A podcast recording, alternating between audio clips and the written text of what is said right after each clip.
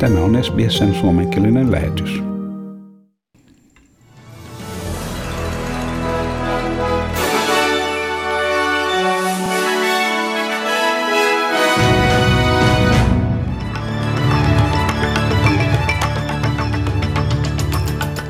Yhdysvaltain kongressin edustajainhuoneen demokraattiedustaja Bennie Thompson on nostanut siviilikanteen entistä presidentti Donald Trumpia vastaan ja hänen asianajajansa Rudolf Giuliania vastaan.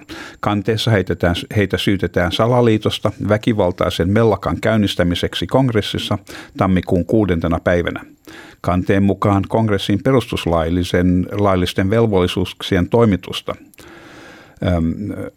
Jolloin tämän uudestaan, mikä kieltää teot, mitkä pyrkivät estämään kongressin perustuslaillisen velvollisuuksien toimitusta. Valkoisen talon edustaja Jen Psaki sanoi, että presidentti Joe Biden piti kongressiin kohdistetun mellakan selvitystä tervetulleena. It's certainly one the president would support. And President Biden has made clear his views on the tragic events of January 6th, including where responsibility for them lies. He backs efforts to shed additional light on the facts to ensure something like that never happens again. We're doing something new here, and there's going to be an independent Justice Department to determine what any path forward and any investigation would look like. Siinä Valkoisen talon edustaja Jen Psaki. Ja entinen pääministeri Malcolm Turnbull sanoi, että hänen on vaikeaa uskoa, että pääministeri Scott Morrison olisi ollut epätietoinen liberaalipuoluetta ympäröivästä syytöksistä koskien seksuaalista väärinkäytöstä. Entinen liberaalipuolueen työntekijä Brittany Higgins sanoi, että hänet raiskattiin parlamenttitalossa vuonna 2019. Malcolm Turnbull sanoi ABC:n haastattelussa, että hän ei voinut uskoa, että vähintään pääministerin avainasemassa olevat henkilökunnan jäsenet eivät olisi olleet tietoisia syytöksistä. Tässä Malcolm Turnbull. I find it incredible, that's to say very, very, very hard to believe that the Prime Minister's office would not have been aware of that incident as soon as it occurred. Siinä entinen pääministeri Malcolm Turnbull. Scott Morrison pitää kiinni väitteestään, että hänen kansliansa sai tiedon syytöksistä vasta viime viikolla ja että hän itse ei tiennyt asiasta mitään ennen maanantaita.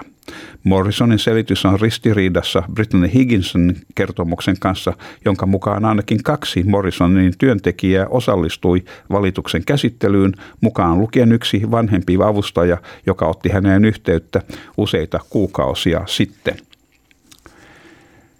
Oxford-AstraZeneca-rokotteen ensimmäisiä annoksia on valmistettu CSL:n Melbournen tehtaalla. Valtion tieteellisen tutkimuslaitoksen CSIROn tohtori Rob Grenfell sanoi TV-kanava 9 haastattelussa, että Therapeutic Goods Administration on hyväksymässä rokotteen tarkastusmenettelyn. Hän sanoi, että tämä on tavanomainen prosessi, minkä kautta rokotteen turvallisuus varmistetaan. Each batch actually gets tested by the TGA, and that's actually normal process. And this is to guarantee the safety of any of these pharmaceuticals coming through to the market. It's really pleasing to know that CSL is already producing vaccine doses for this this process of validation. Siinä CSIROn tohtori Rob Grenfell.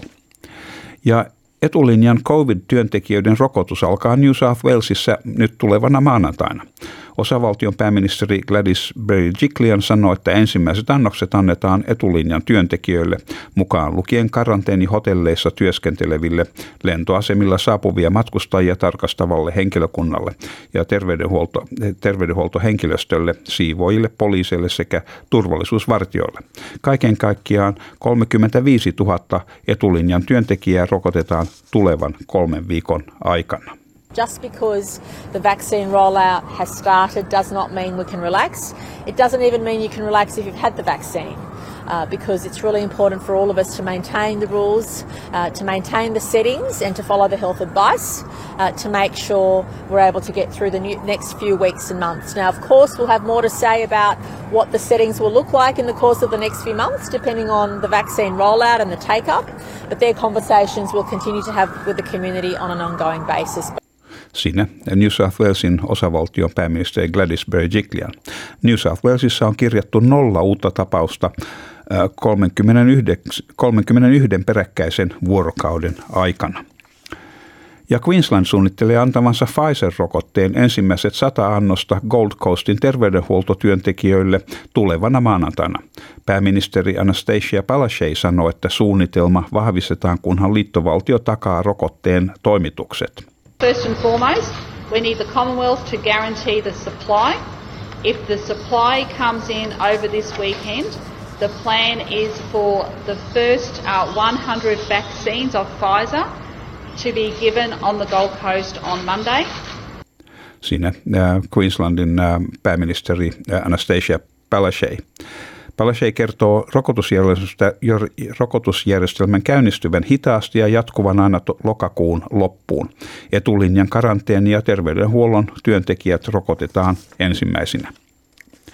Ja Victorian 5 vuorokauden lockdown-tilanne päättyy viranomaisten suunnitelman mukaisesti. Arvion mukaan Holiday Inn-hotellin rypäs on nyt saatu hallintaan.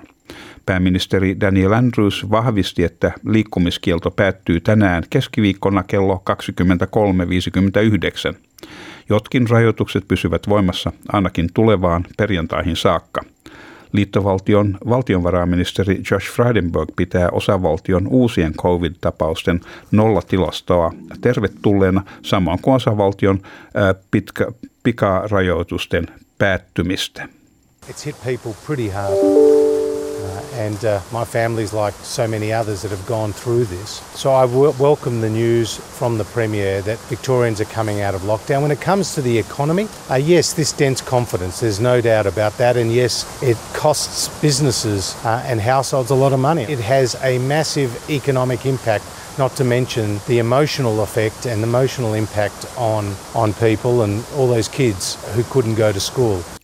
Näin liittovaltion valtionvarainministeri Josh Frydenberg. 5 kilometrin liikkumisraja sekä 4 hyväksyttävän kodin ulkopuolelle liikkumisen syyn rajoitukset on jo poistettu, mutta pakollinen hengitysnaamarin käyttö julkisilla paikoilla sekä ulko- että sisätiloissa, missä ei voi ylläpitää turvallista välimatkaa muihin ihmisiin, on edelleen voimassa. Asukkaalla saa olla enintään 5 vierailijaa kodissaan ja korkeintaan 20 henkilöä saa kokoontua julkisilla paikoilla. Sekä julkisen sektorin että yksityisen sektorin työpaikoilla korkeintaan puolet henkilökunnasta saa palata töihin.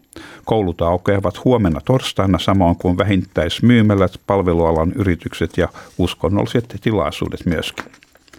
Ja siinä sitten säähän, ja huomenna on Perthissä luvassa aamukuuroja, sitten päivän mittaan selkenevää ja maksimilämpötila 24 astetta.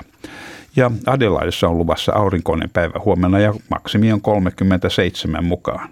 Ja Melbourneessa huomenna aurinkoista ja siellä 31 astetta. Ja mielenkiintoista, että Hobartissa on luvassa aurinkoinen päivä, ilmeisesti hyvinkin aurinkoinen, sillä maksimilämpötila Hobartissa on 29 astetta. Ja Canberrassa on luvassa mahdollisia sadekuuroja ja 24 astetta. Wollongongissa on luvassa sadekuuroja ja siellä maksimilämpötila on 23 astetta. Sydneyssä on luvassa myöskin mahdollisia sadekuuroja 27 astetta.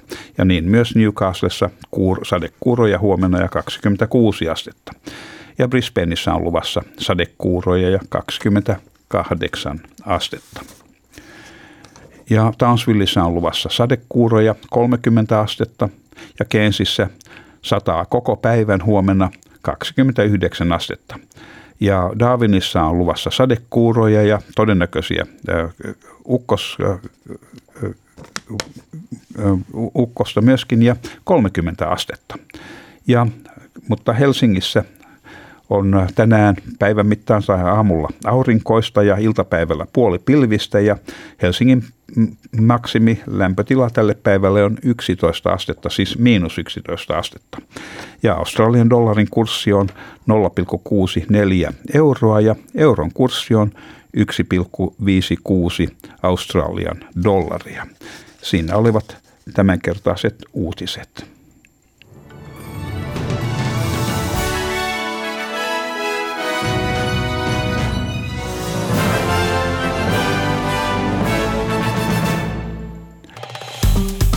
Tykkää, jaa ja ota kantaa. Seuraa SBSn suomenkielistä ohjelmaa Facebookissa.